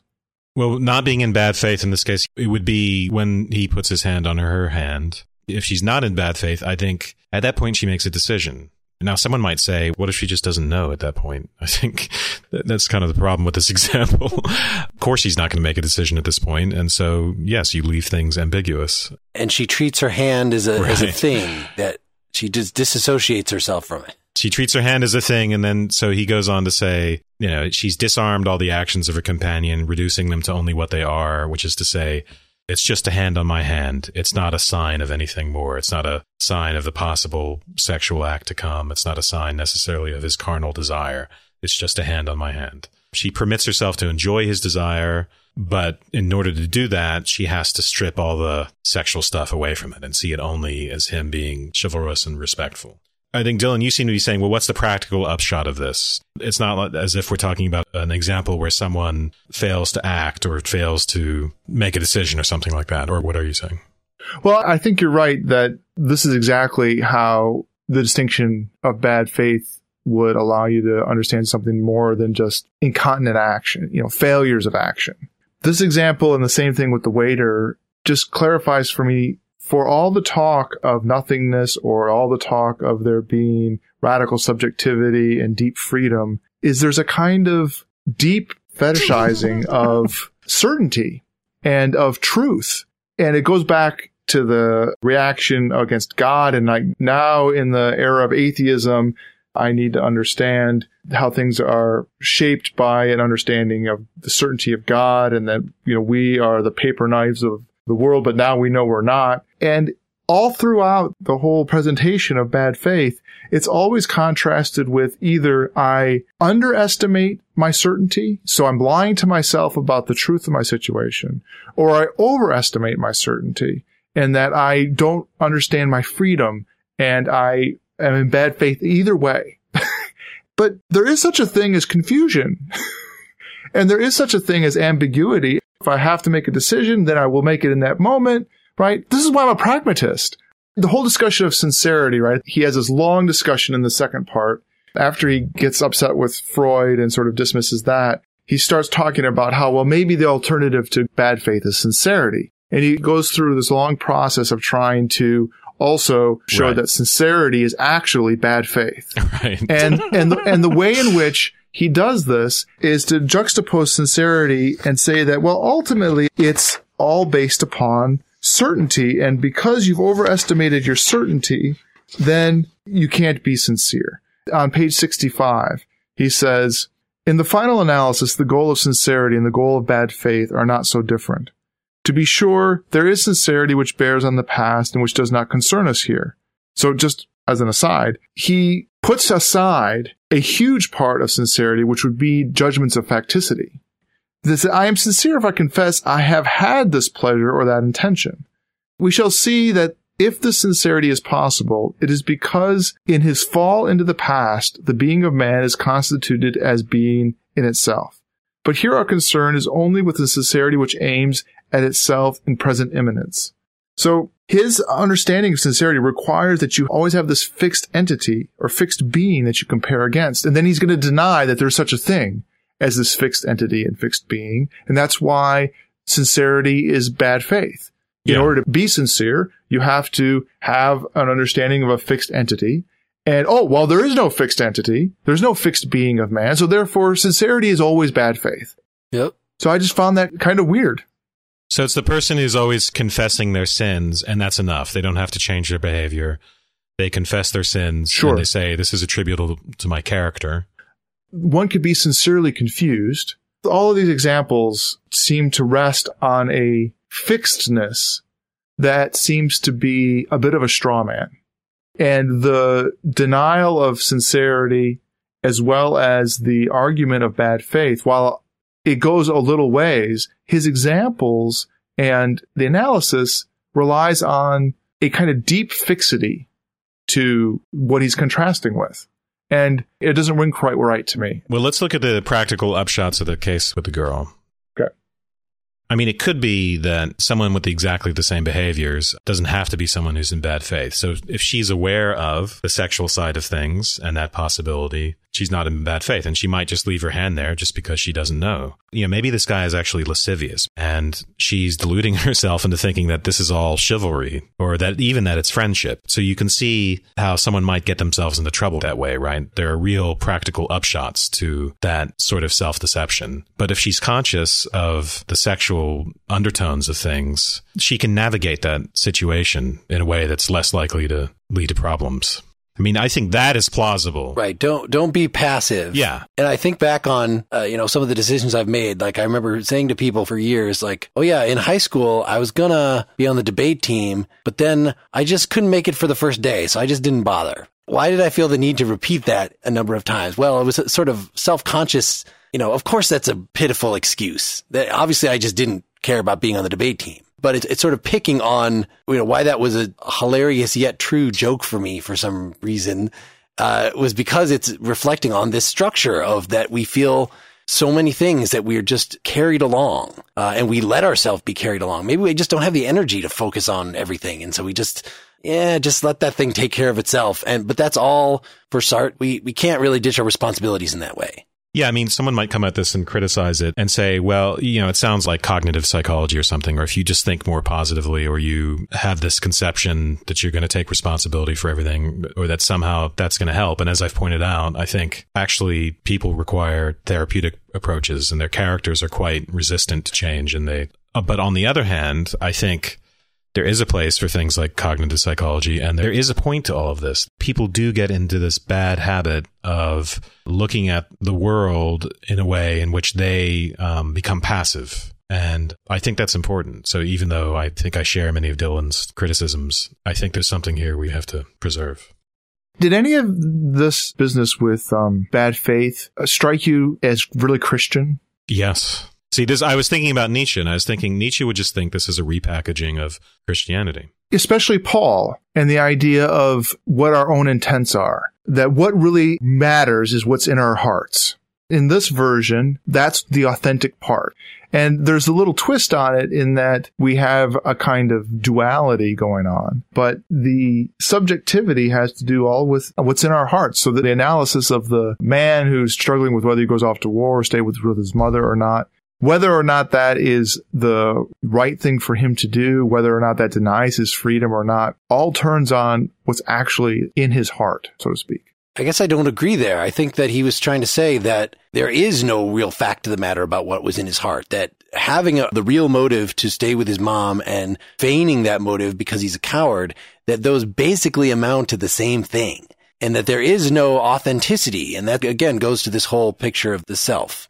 That's true, though, but I think Dylan has a point in the sense that whether or not you're in bad faith is determined by whether or not you're engaging in the self deception. So, in that sense, it's in the heart. As far as real actions in the world, he can go either way, and you can't tell which action is right just by evaluating it from some moral perspective, right? Oh, he went to war and he should have stayed home with his mother. You can't say that. The only way to evaluate him morally is to say whether he's in bad faith. That does sound like the crux of a moral judgment for Sartre being in good faith would be part of the criteria of being moral. Yeah. You know, he does say people are the sum of their actions, right? Mm-hmm. One of the ways people excuse themselves is to say, well, I had all this potential. I had this genius, but because of circumstances, I couldn't fulfill that. And he says, no, the genius of Proust is just the sum of the works of Proust.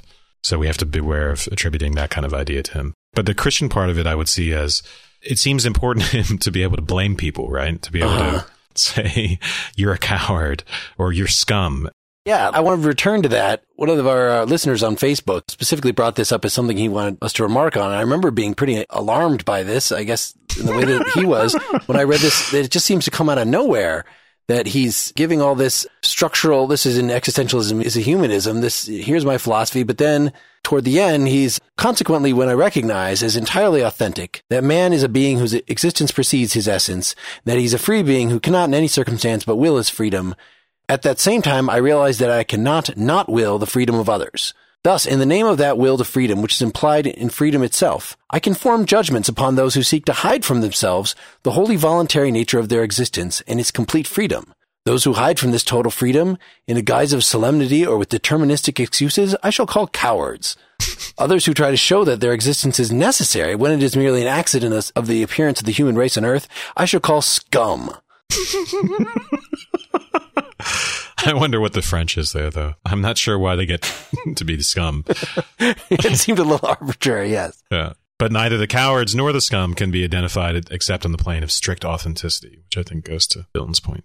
Well, I'm really tempted to, I'm going to use this word, psychoanalyze the situation because Sartre was a very public intellectual. He railed against lots of people, both during the war and then after the war as a communist and defending Maoist regime and the Soviet Union and all kinds of stuff. And he was very vocal about it. And he had a huge falling out with Camus that was very public as well. So he was a guy who wanted to be able to tell you you were full of shit and he wrote scathing reviews of people's books and stuff. And so somehow he's going to have to incorporate that ability to tell you you're full of shit into his philosophy, right? Otherwise he's inconsistent. So it's one of those things of just somebody taking their temperament and like writing it into their philosophy. well, I, I, don't want to minimize it, but I want to say that he clearly wants that to be the case, that this issue of responsibility is important to him.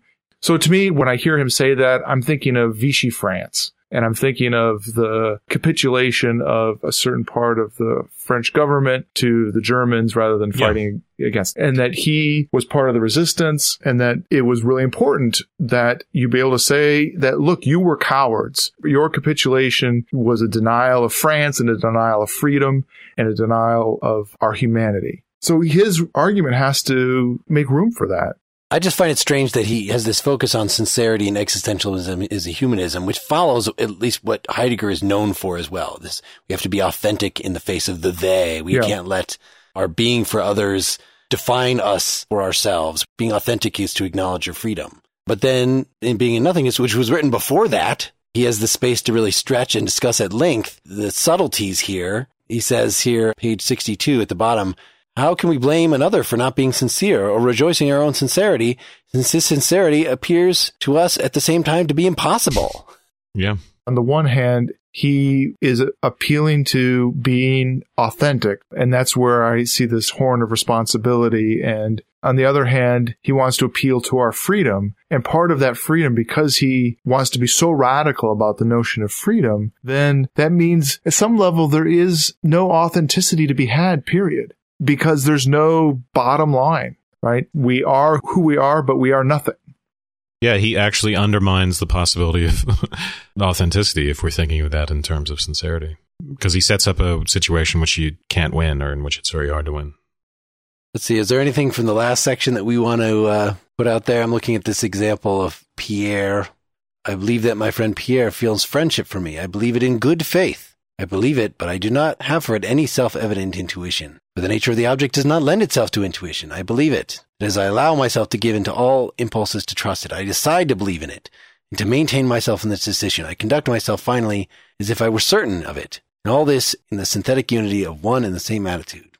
This, which I define as good faith, is what Hegel would call the immediate. It is simple faith.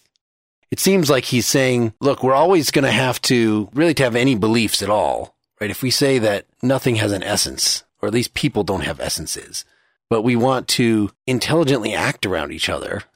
If I say you're a good and faithful friend to me, I have to somehow do that in a way that doesn't deny your freedom, that you could just decide to be an ass to me at any point. So fine, I'm not going to treat you as an object. I acknowledge the possibility that you could do that. I just don't think you will, because I don't want to think you will. Hmm. title of this third section is The Faith yeah. of Bad Faith is faith involved. So you could sort of see how it could go too far. If you believe it despite all evidence, then you'd be denying the facts. You'd be self-deceiving. But as long as you're sort of doing this intentionally, he doesn't seem to have a problem with it. Or is he saying even good faith is bad faith? because it's all faith, and that's the problem. Well, when he's talking about bad faith as a faith and the project of bad faith must be itself in bad faith, right? We can't have this reflective access to our own bad faith, which is in good faith that would screw things up. So the sort of self-referential reflective moment is another bad faith moment in our attitude towards our bad faith, which is why he goes on to say it's not real reflectivity because if it were, I think it would be in good faith. And then he goes on to say it's really spontaneous. So it's not like we're making a deliberative decision. We do it as we sleep and as we dream. Then he talks about this non persuasion thing where you see evidence of the true position, but you just sort of say, eh, I'm not fully persuaded by that. And you let it pass by. He's trying to get at more of the phenomenology of what bad faith would mean. So, what does good faith mean? I think it means a certain level of reflective self awareness, even if we aren't saying good faith is necessarily deliberative and rational in that classical sense of free will. It's at least self aware and truly reflective, maybe. I'm just speculating here because we didn't get much of a positive account of good faith. Right. In the last couple pages here of this chapter, and this third section is definitely the shortest, he's talking about kind of, I make the leap. I decide to believe that Pierre's my friend, but he says to believe is to know that one believes. And to know that one believes is no longer to believe, which is why he would ultimately think that theism, that faith in God, as uh. one would advocate for it, doesn't really make sense. Because once you say, I'm making a choice to believe, you're not actually believing anymore. Thus to believe is not to believe any longer because that is only to believe. this in the unity of one and the same non-thetic self-consciousness. I don't know what that is. right. Right. In other yeah. words, non-deliberative. To be sure, we have forced the description of the phenomenon by designating it with the word to know. Non-thetic consciousness is not to know, right? It's more spontaneous yeah. than that. Yeah. Thus, the non-thetic consciousness of believing is destructive of belief. But at the same time, the very law of the pre-reflective cogito implies that the being of believing ought to be the consciousness of believing. All right, here's a thus. what are we supposed to get out of this? Thus belief is a being which questions its own being, which can realize itself only in its destruction, which can manifest itself to itself only by denying itself. It is a being for which to be is to appear, and to appear is to deny itself. To believe is to not believe. to be sure, I shall not be able to hide from myself that I believe in order not to believe, and that I do not believe in order to believe. but the subtle total annihilation of bad faith by itself cannot surprise me. It exists at the basis of all faith. What is it then? At the moment when I wish to believe myself courageous, I know that I am a coward. And this certainly would come to destroy my belief. But first, I am not any more courageous than cowardly if we are to understand this in the mode of the being in itself. We can't make those descriptions at all, I guess. Right. Can't say I am courageous. Right. And saying you're courageous or not courageous and saying someone really is your friend or is not your friend, there's just something hinky about it. We might do it for practical reasons. So it almost sounds like there's a little bit of a skeptical strain here where we refrain from making judgments, right? Yeah, but so clearly, how horrible would life be if we did not take this step, which it seems like he's advocating as he describes it, in deciding that Pierre is my friend? Until he gives me some reason yeah, to think but otherwise. I decide that not because he is my friend. I just decide he's my friend. That's what I will. So this drives toward a more general, I don't know if this is an objection to Sartre, or a directive of how you should interpret Sartre to make him plausible. The way to make him not plausible is to read him as being very shrill and condemning and saying, you are responsible for everything. So you have to pay attention deeply to everything that you do. And you can't just be passive in anything. You have to be hyper aware all the time. And what a horrible life that would be. The entire reason why I thought I was cool in the, my little story about the debate team, I let fate choose whether I was going to be on the debate team or not, is because it expresses that I'm too cool to worry mm. about everything. That there is something about the good life that means that you focus on some things, the things that matter, and then other things, even if you acknowledge, way they're your choice. You don't have bad faith and say it's the world deciding for me. You, but you just let it happen. Again, to compare as he does in the existentialism and humanism, but we saw even more in the Nietzsche gay science that living your life to being an art. That if that is the task of existentialism, that it's not obeying some pre-existent law, but it's creating something, creating your values, creating your life, then of course you're not going to create something which involves this shrill, constant, hyper vigilant bullshit. That can't be what right. Sartre is recommending. And if he is, then fuck that. Read some other existentialist. Right. It, there has to be some way to balance things out and actually make your life into something that is pleasing. But yeah, You have to acknowledge that you are responsible for that. But what does that acknowledgement mean? It can't mean that you walk around feeling a very Christian sort of guilt of the sort that Nietzsche mm-hmm. would make fun of you for. Yeah. It's hard to say what that responsibility means in this scenario, if not guilt. I mean, maybe responsibility is just that the phenomenology of making these choices with awareness as opposed to making them with self deception mm-hmm. and bad faith. Maybe that's just what responsibility means. Right. And what does that mean with regard to your own emotions, say? Because he really thinks that we have a lot of responsibility. And I think that's a direction that we can go in the future for this. We've talked about reading uh, Bob Solomon's book on the yeah. passions, and that definitely comes right out of hmm. Sartre. Really stressed this judgmental, responsibility focused side of Sartre. So that would be a natural next step.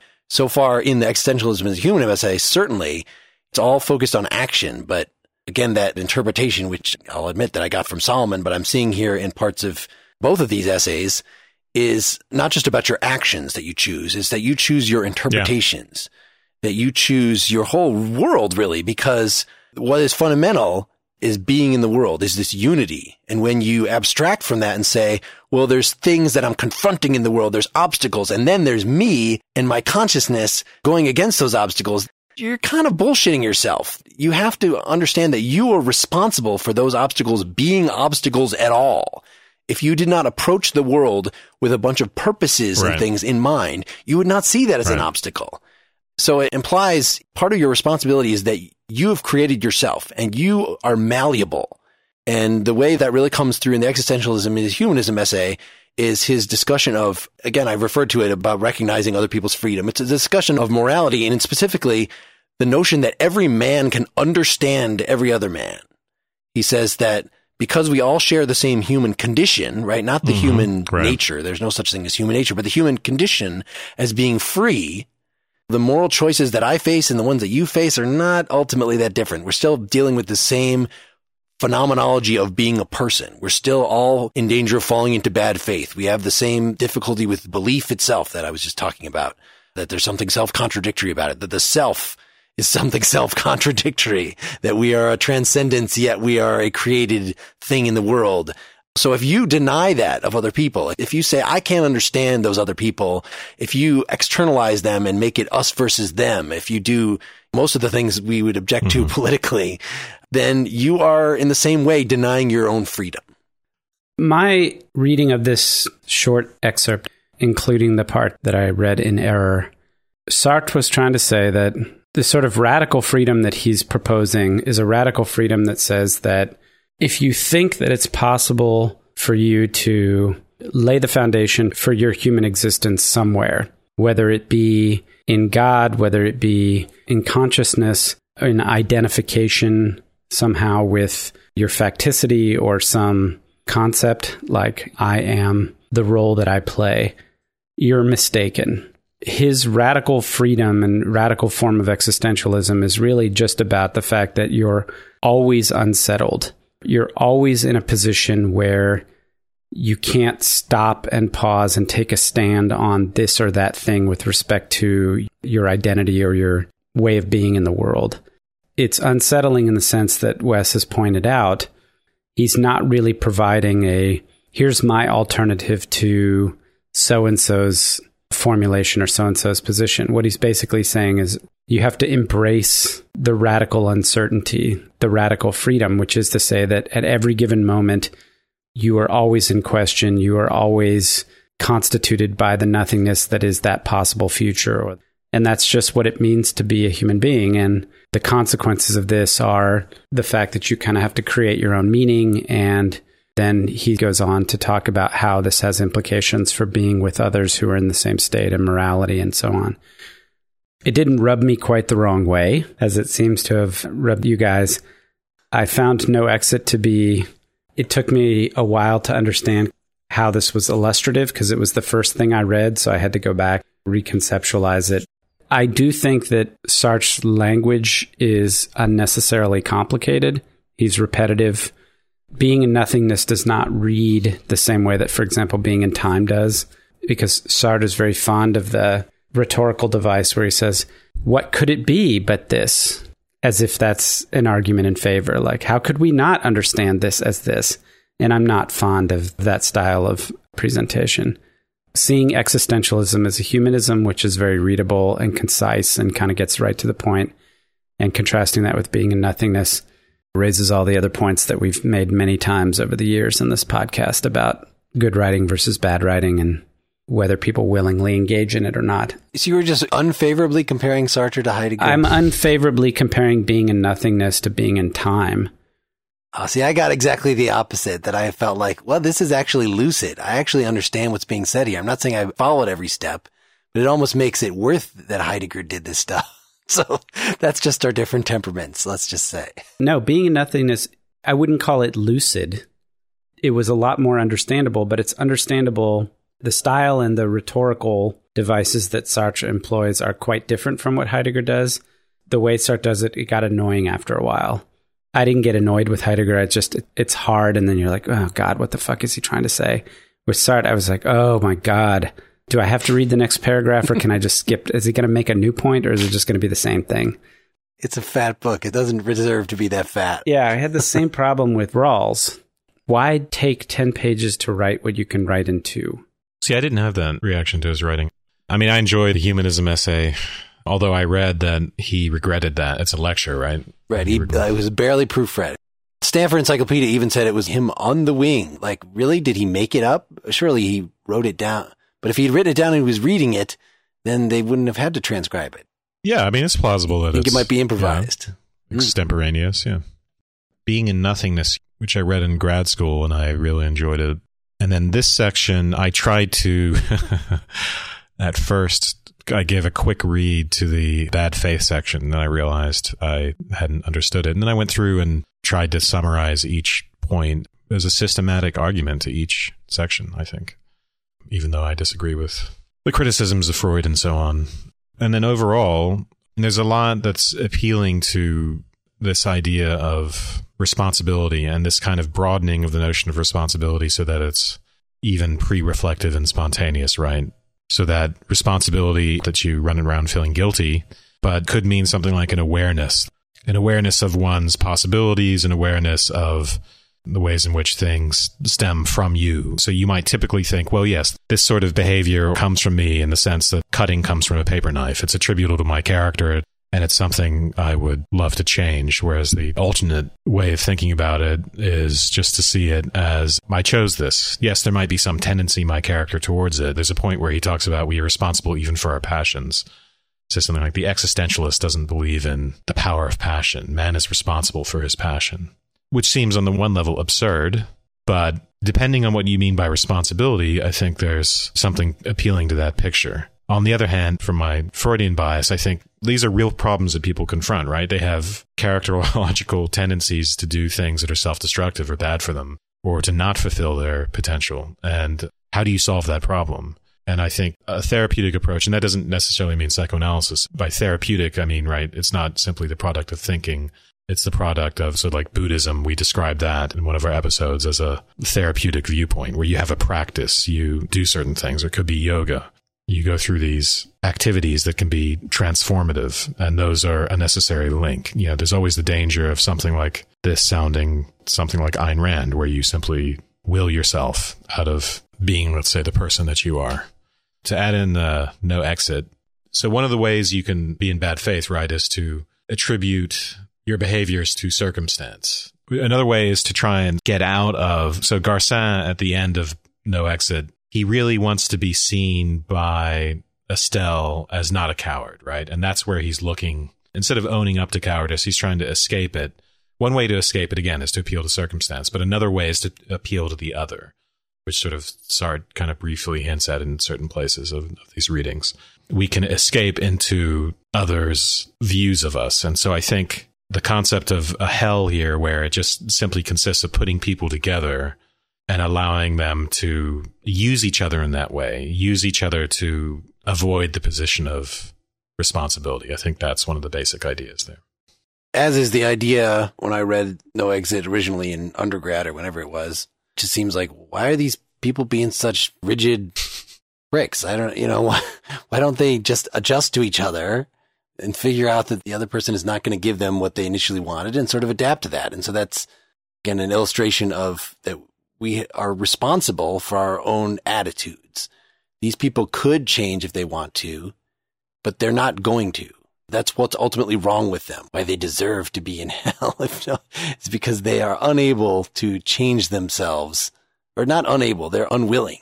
Yeah, and arguably, right, and you know, it's just a parable, and mm-hmm. Of course, there's no God for Sartre, and there is no hell, really. But hell is the situation of bad faith, let's say. Hell is other people doesn't simply mean I'm stuck with irritating people. It means hell is these certain kinds of people who allow you to sustain the position of bad faith or that you use for bad faith. Yeah, I mean, other people can cement you in a certain way that they think something of you. They're treating you like an object. That is a very common way that people cannot deal with each other properly. But why that would be so hellish? Well, he needs Estelle not to think of him as a coward, right? He needs to escape his cowardice. And he needs, in this case, other people are the only way to do that. But of course, they're not going to give that to him. Or Estelle needs physical validation by a man. Right. But that's not really validation. He thinks he needs to have somebody tell him that he's not a coward. But even if somebody does, that's right. not going to change the fact that the issue is, to go back to Dylan's point, his own evaluation of himself. In his own heart, he'll still be a coward. So it's a weird thing to say that hell is other people when it kind of seems like really it's like hell is yours hell is yourself and other people are the canvas on which you like play out your dramas. Right. That we exist in being for others. And so it's the other people that is giving our own self immolation its particular flavor. Yeah. It's a vehicle. So you might think that, well, what's the way out of hell, right? What's the way out of hell for Garcin? Is it to say to himself, I am a coward to make that admission? What I did was cowardly? Well, from our reading of the bad faith section, maybe not, right? Because that is just to give himself this in itself characterization and to deny it his transcendence. Arguably, it would be some sort of taking of responsibility, right? But it's unclear how you spell that out. There's got to be a way out of hell for Sartre. I agree with you. I'm unclear on how you spell it out, but I want to hold out the possibility that there may not be a way out of hell. Yeah, I mean, he does title it no exit, but But the no exit is self imposed, right? That's very important to say that it's not a circumstance. Yeah. No exit is something people are doing to themselves if Sartre wants to be consistent. To pin it back onto what Mark was saying, uh, somehow the answer would be to not be for others, which isn't really possible. Well, it's not possible to, right, in general, not be for others, but right. you could not have those particular needs that each of them has you know, it ends up that Garcin is actually needs the validation from Inez in particular because he figures out that Estelle is really too vapid and is not going to be able to even understand what she's saying if she says you weren't a oh, coward. Oh, right. Yeah. So right. he needs Inez. Inez is going to have none of that. Inez wants to dominate Estelle and make her her little pet, and that's not going to happen. And then Estelle wants Garcin to just be her physical presence and Garcin can't do that because Inez is there. Do you think it's just a matter of the amusing quirk of the art itself that he makes it a triangle in this way, just to kind of, but really you could write an equally compelling story in which it's two people that are sort of torturing each other. I guess three is nice because it gives you a sense of the public. Don't forget the valet. That was a very important part. Have you no brains? He does, he does judge at the beginning. That is a good question. Whether a triad is, could you do it with two people? Maybe like a couple can fool themselves. They can be together in their delusion. Folie à deux. Yeah. Right. Garcin just wants everybody to just shut up and then he can be with his own thoughts. And that would be enough for him, at least during some of the time, because then he would be able to kind of delude himself more thoroughly. He could sort of let his fancy fly where it may.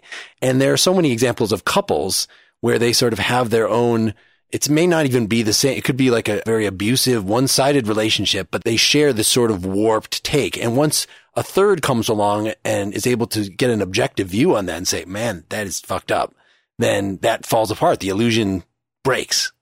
So three is sort of the magic number where you've reached society. Mm.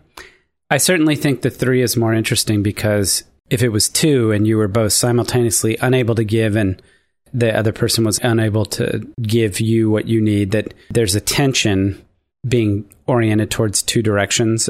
You're being asked to satisfy one person, but your desire to be satisfied is pointed towards the other, as opposed to if you're in a dyad, the stuff being reflected, kind of going out and coming back from the same source, ultimately would suggest some kind of resolution in a way that the triad doesn't, I think.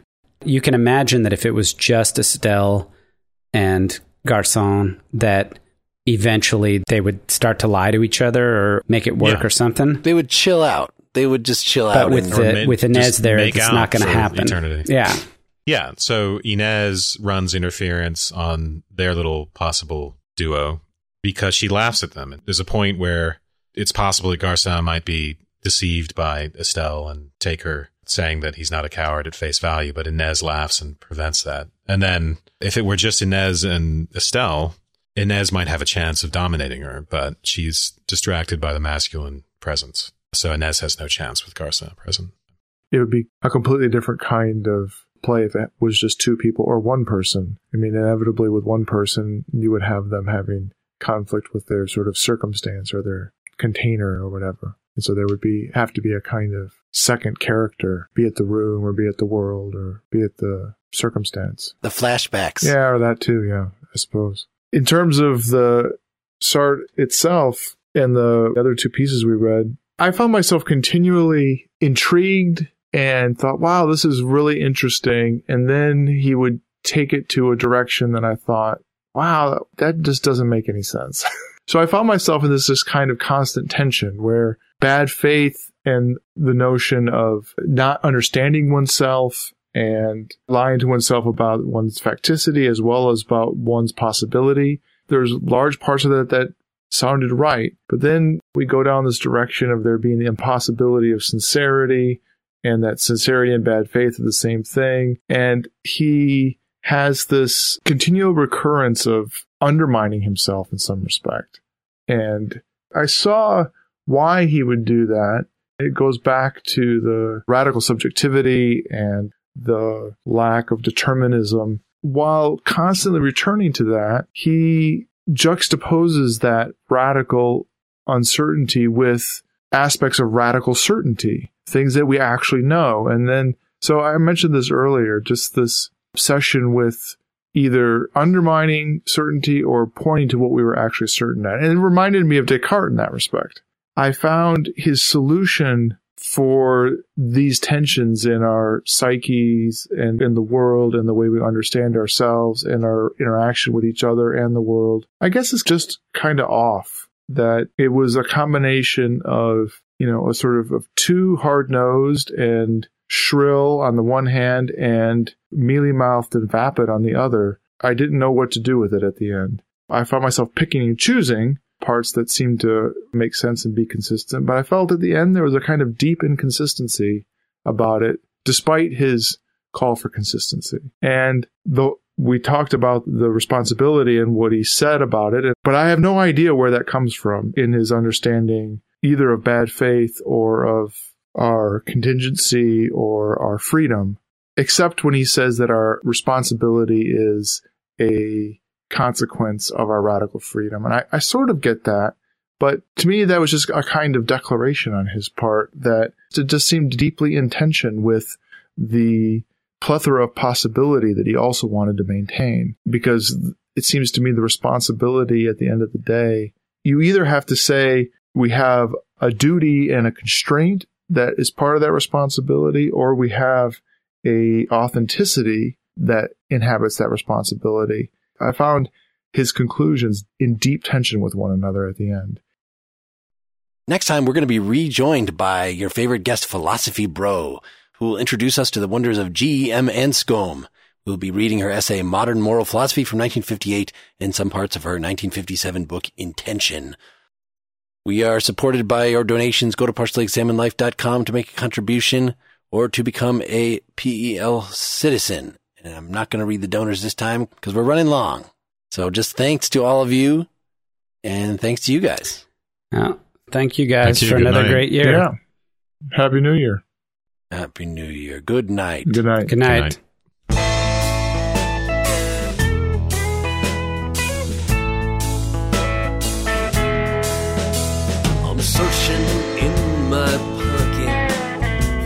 A spare change in heart.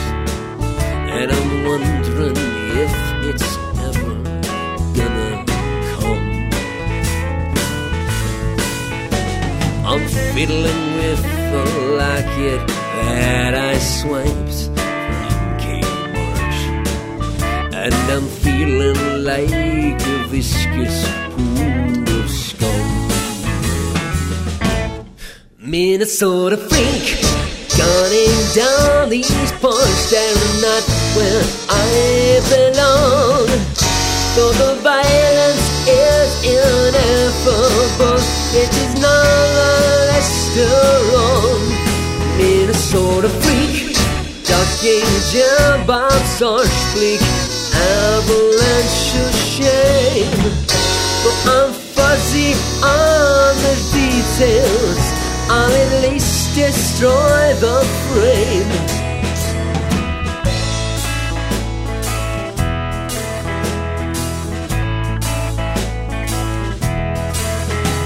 I wonder if the average fellow wants to wreck his brain, or if someone he once knew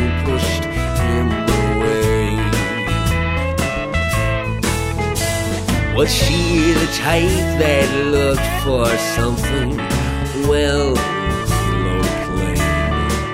Or was she the type that thought death was okay?